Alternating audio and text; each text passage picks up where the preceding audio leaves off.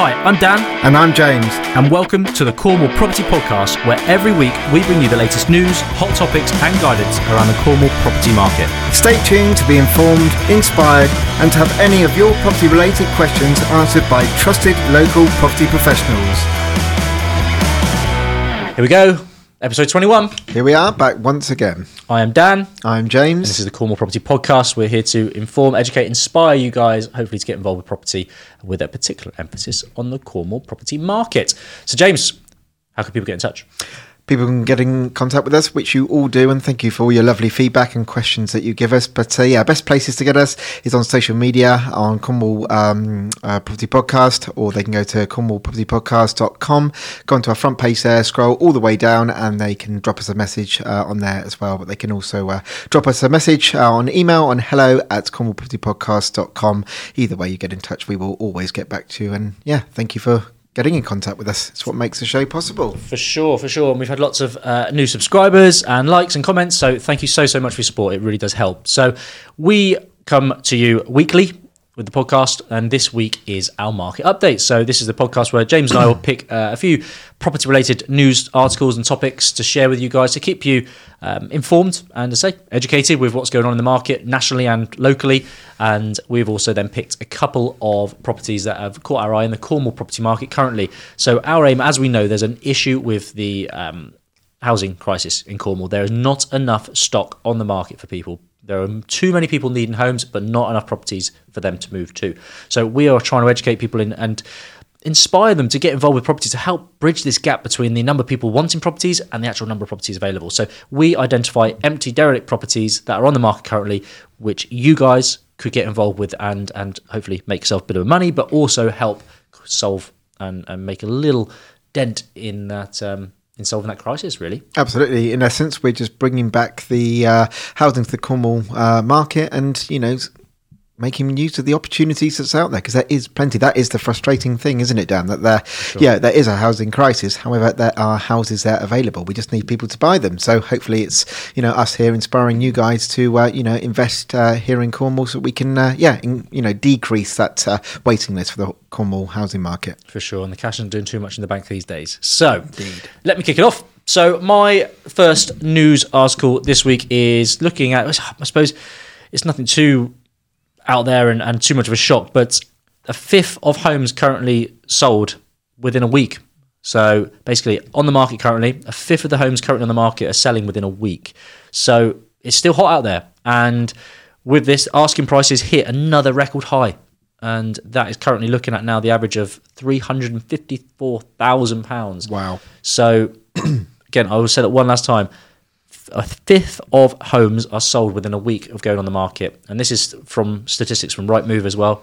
And the asking prices have hit another record high. So more than a fifth of the homes being sold are not staying around for long enough, and this is mainly from the Rightmove Rightmove stats. And the average asking price of homes newly listed has climbed for a further five thousand seven hundred pounds. So that is just through the end of Feb, early March. So these figures are very, very relevant um, where we are currently. So Right- Rightmove has also reported that there are now more than twice as many buyers as there are sellers active in the market. So again, this is what is pushing that price up continually as well. There are a lot of people still needing properties and not enough properties on the market. Wow. So yeah, again, I don't think it's, it's it's rocket science. I'm sure there's not going to be a massive surprise. But what I think is quite interesting is that it is still going up Yeah, that's a good point. it's still going up. Um, early in the year, everyone was saying it's going to plateau, it's going to slow down. It's still going. It's crazy. But I think uh, well, you got to look at what what is the catalyst. What is the um, the driving factor here? It is supply and demand. Simple. And a lot of people are still needing property, and there's not enough on the market. So what happens then? What is on the market gets pushed up price wise because more people are wanting to fight for that price uh, and for that stock.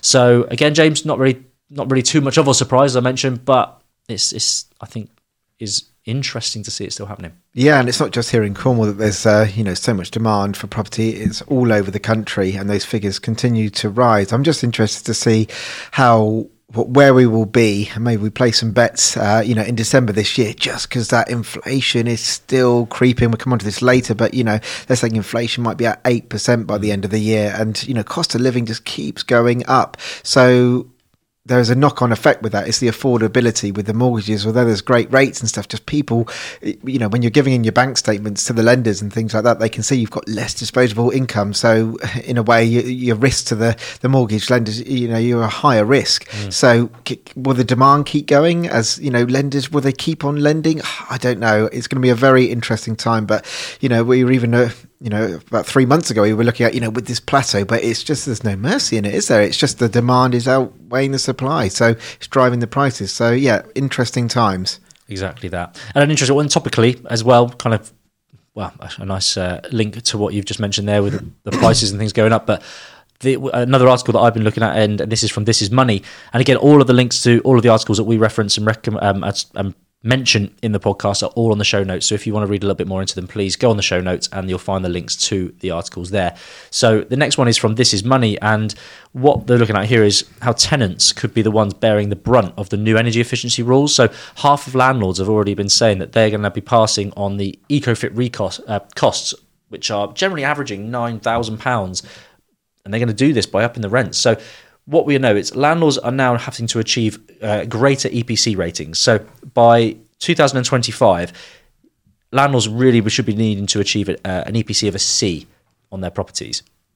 Now, it's not just as easy as just changing the paperwork. You've got to do potentially quite a bit of work, especially on these older properties where you're limited to where you can add the value with regards to EPC and energy efficiency wise. So, these older properties are needing to place things like windows, external insulation. It's a very costly measure to get these figures up. And the idea is that by increasing the EPC and the energy performance of a property, it means you're using less energy to maintain the heat or to reheat the property. So if I give you an example of James's house has got no insulation or very li- it's a very old property, very little insulation, single glazed windows.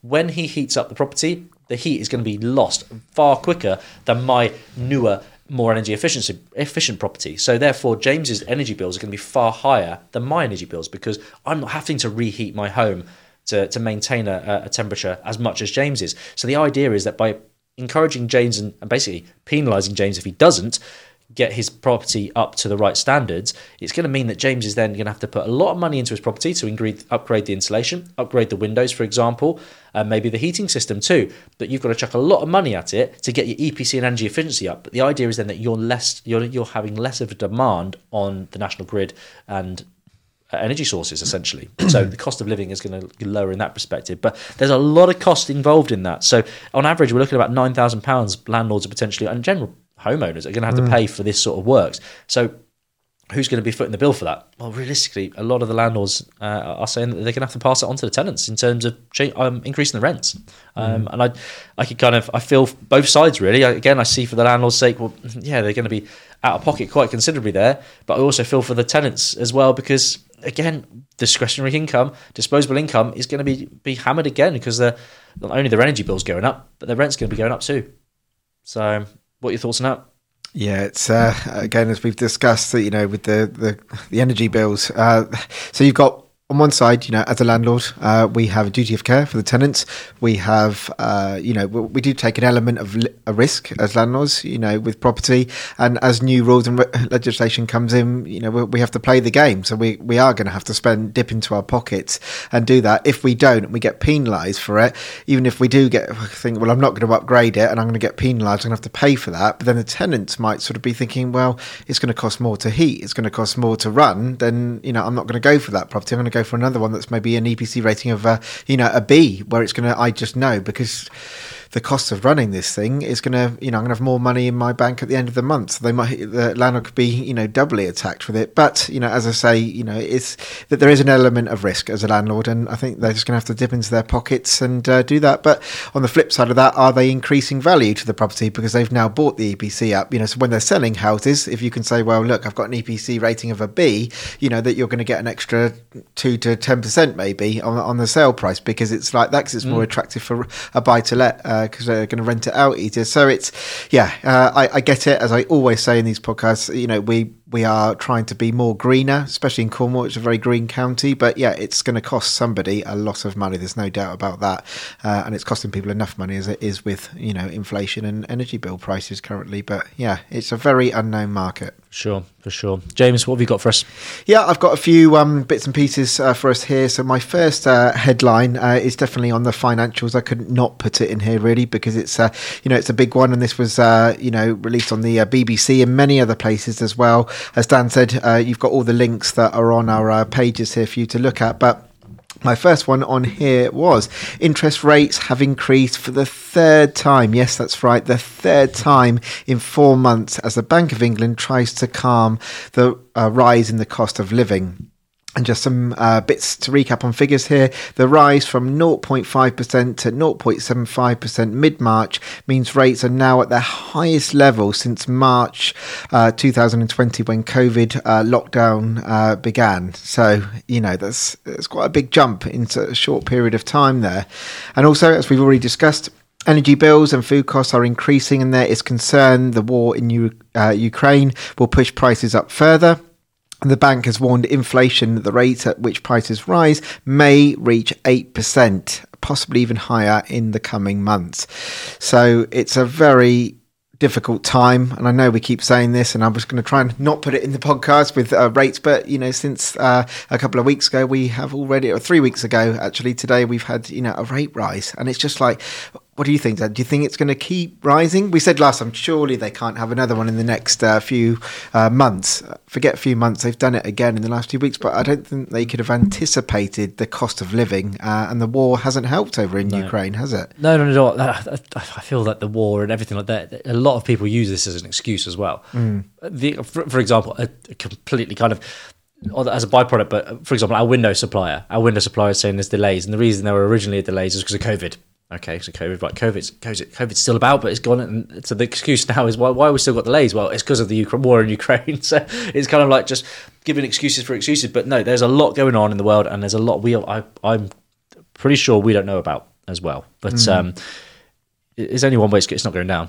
It's not going down. It's only going to go up even more. I fear. No, um, absolutely. And uh, when you're just looking at you know the uh, the cost of energy price, a big one in Cornwall uh, is uh, you know a lot of houses are on oil, old cottages. You know, many many people don't have gas on the main roads or, or whatever, and they they're on oil. And it, it's funny we look at uh, the the highest level uh, since March 2020. I remember with some of my properties that I've got that are on oil uh, there, my tenants uh, were paying about 32 to 36p. Uh, and that was because at the time we were in lockdown, nobody was driving. So the demand for fuel uh, for cars went down. So the fuel price dropped um, and the oil price dropped. But you've got now where we're looking in some cases the oil is one pound twenty five per litre, which is crazy. You know, mm. tanks were costing, you know, two three hundred pounds. Now they're costing, you know, nearly uh, eight hundred to a thousand pounds. You know, and that is that's massive for people because their wages haven't gone up, has no, it? No, so it. it's going to be very interesting times ahead. Um, you know, and to see, you know, whether that oil price does, you know, go down. I, I don't think it will. What do you think, Dan? Yeah, I agree. I agree. No, I can't see it going down. It's it's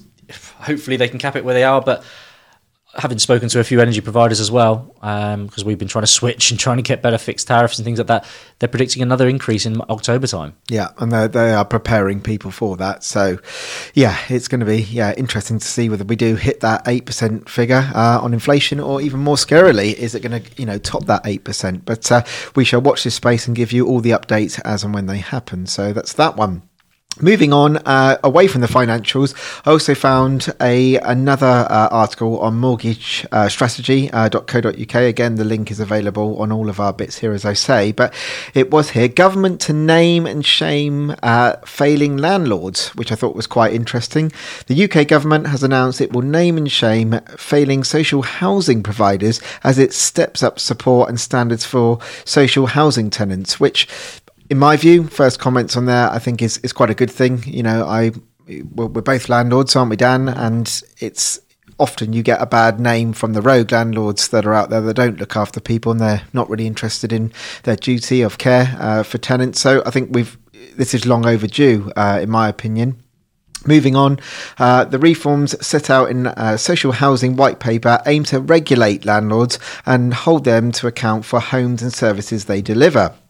As part of the reforms, any landlords providing substandard housing conditions will be publicly criticised on the government's website and on social media channels. Minister for Social Housing, Eddie Hughes, says everyone in this country deserves to live in a safe and de- decent home, rightly so.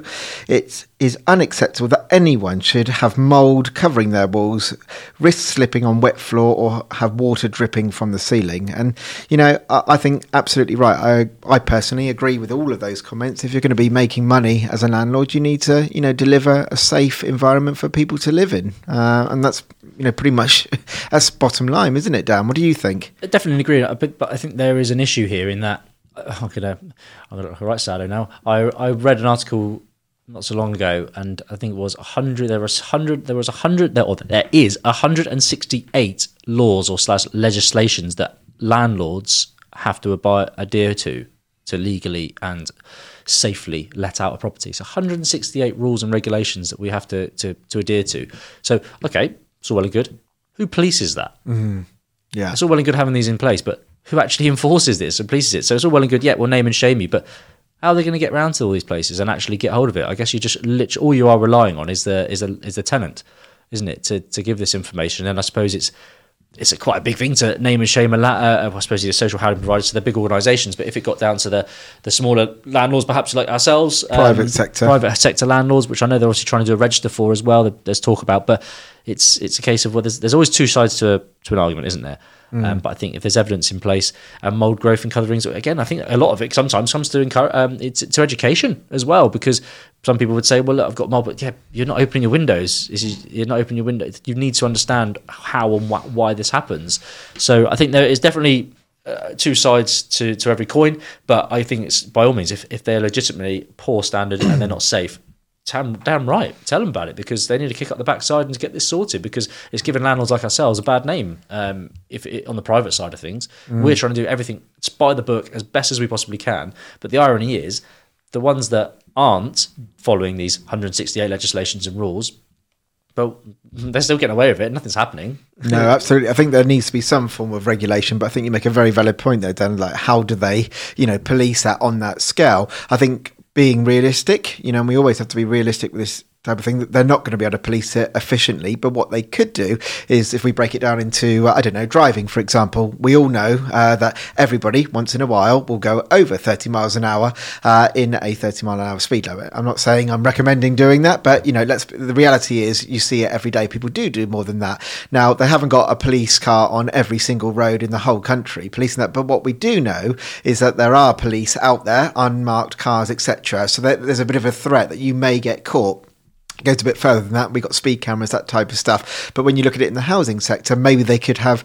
You may run the risk of having an on-the-spot fine, bit like you do with your accounts. You know, every one in a thousand or, or whatever they will. But if landlords know that that is out there, it could be them, and anybody could just turn up at their door and do an inspection. It might be a good way of being a bit of a deterrent that you know landlords do bring their properties up to standard. But you know, I know it's not an, maybe an amazing way, but it is a way that might you know get uh, landlords to bring up the standards because they may get caught out. And if they put a big tariff of fines, they just think, oh, it's just not worth getting caught. Let's just bring the standards up, which they should be doing anyway. I, I get really passionate about it just because obviously you and I, Dan, we're, you know, proper professional landlords and it's, you know, it's quite easy. It's, it's a given that we do that. But there are so many out there that want to make bigger margins, but have less of a, you know, duty of care for their tenants. And that's not the way it should be. So it's good that they are thinking along these lines. And I hope the, the rules get tougher. I really do. Yeah, and, and they can keep up to it, make it fair. Absolutely. Sure.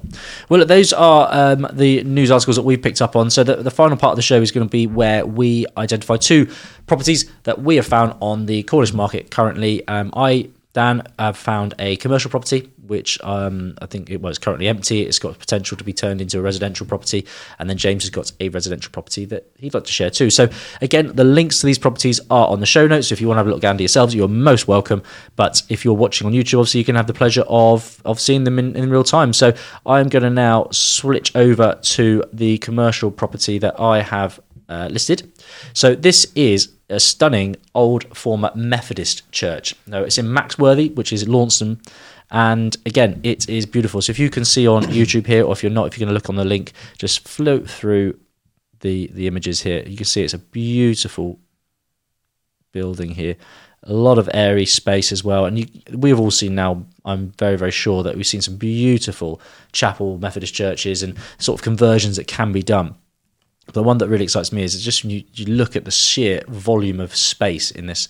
So mezzanine floors could go in. It goes actually over a, um, backs onto a hill as well, so you could get a, some extra floor space um, on the lower areas as well. But again, great opportunity. Lots of work to be done. Um, you've got some very quiet neighbours, um, mm-hmm. but as I say, guide price one hundred twenty five thousand. It is, as I say, it's it's very close to Widemouth Bay, which is a beautiful area, especially for the, the surf and the um, and for holidaying as well. And it's just a lovely, quiet, rural setting, which is as it says here, but not far from location wise. It's not too far off the beaten track. It's it could be a lovely little little purchase, really. And again, it's just something that could be brought to the, the residential market. Absolutely, you know, churches and Methodist churches, all the, this type of stuff, uh, they do come on quite often in Cornwall. And yeah, definitely you're going to need to spend some money on this. But what I do like about these buildings is that you just get the space, don't you? If you look at the shell and you just mm. see all that sort of dead space in the middle, I mean, obviously, once upon a time it, you know, served the purpose, uh, a place of worship. And, uh, you know, now it's for sale. You can definitely get, you know, quite a few rooms in that property. I think, again, my, my head just goes, I'm seeing more, more beds for people to stay that are on that waiting list. So yeah, they do pose good opportunity. I feel definitely. So this is marketed by Scott Parry Associates, and the details again on the link. So an interesting one here: methods of sale. The property is offered for sale by informal tender. The highest or any bid not necessarily accepted. So they're just saying, look, you've got to put your bids in, and the closing date for tenders are well, it's going to be Wednesday, the fourth of May. So if you're interested in having a little look, obviously get yourself a viewing. Scott Parry Associates, and um, yeah, you need to do your numbers and make sure you're in there by the fourth of May. Very nice. And I've got the uh, residential property uh, for this week. Uh, this property here is on Parkview in Liskeard. It's being listed uh, by a company called Trowbridges uh, that are also based in Liskeard as well. And this is a, uh, a good size three bed mid terrace house. it's definitely in need of some renovation, but I wouldn't say it's too extensive. It's got a really good feature there, which is gas central heating. It's got off-road parking, so it's ticking some boxes here, isn't it, Dan? Mm. And it's also got a good um, size rear garden uh, as well. So I definitely think this would be a really good uh, investment. Um, it's not too heavy on the refurb, as I say, and would make a, a really good family home. Any thoughts that you've got on this one, Dan? Yeah, for sure. Again, it comes. Um, Excuse me. It comes a lot of land as well. To be fair, the garden goes on, doesn't it? Um, it'd be interesting to see if many. I'm just trying to look on the garden pictures now. If there's any next door, no, you can't really see. If any neighbours have done any extensions or anything like that, really has sent precedents on that side of things. But uh, the best thing to do there is either go visit the property yourself, have a little look, or to go on um, Google Earth and you can walk the, the streets locally and you can actually see there or just trying to zoom in in certain areas on Google Maps on the satellite views. But yeah, you get a good idea and just if they've others that have added some value there. But no, looks like a, a nice three bed. Again, price uh, Liskeard, Launceston areas, the prices aren't massively high in those areas either. So again, you can get probably a good good yield for yourself too. But uh, yeah, no, nice property there. Could could definitely be a nice family home yeah, not too much work either, really. No, definitely. I saw other three beds uh, that were sold sort of in 2016 around the sort of 179 mark. Bear in mind that was 2016, mm. and now we're in uh, 2022, and the market has changed somewhat significantly since then. I think there could be money to be had here in terms of what you need to, uh, you know, spend on it. So yeah, quite a nice little um, refurb there, I definitely. reckon. Well, it's so. already got the double glaze. It's already got gas. So no, it could be a nice little um, earner there for someone if they wanted to, to jump on that. So, well, look, that is it for today's podcast. Thank you so much if you are still with us. And uh, again, any thoughts, any questions, please, you're most welcome to get in touch. And we'd love to hear from you. But um, as I say, if you do want to get in touch, James, they can yep. do that many ways. Email hello at cornwallpropertypodcast.com they can go online to cornwallpropertypodcast.com go onto our website and onto the front page there. They can go right down to the bottom send us a message. And also of course as we always say you can reach us on social media uh, especially on facebook uh, where many of you do uh, make lots of nice comments. And uh, as always thank you very much for your support and making this podcast possible. So thank you very much Definitely, definitely. So, so next week we're going to be back with the Ask Dan and James, which is where you get your questions into us, and we help try and answer them as best we possibly can. But uh, that is it for today's show. Thank you. It's a goodbye from me, goodbye from me james and uh, yeah, until next time.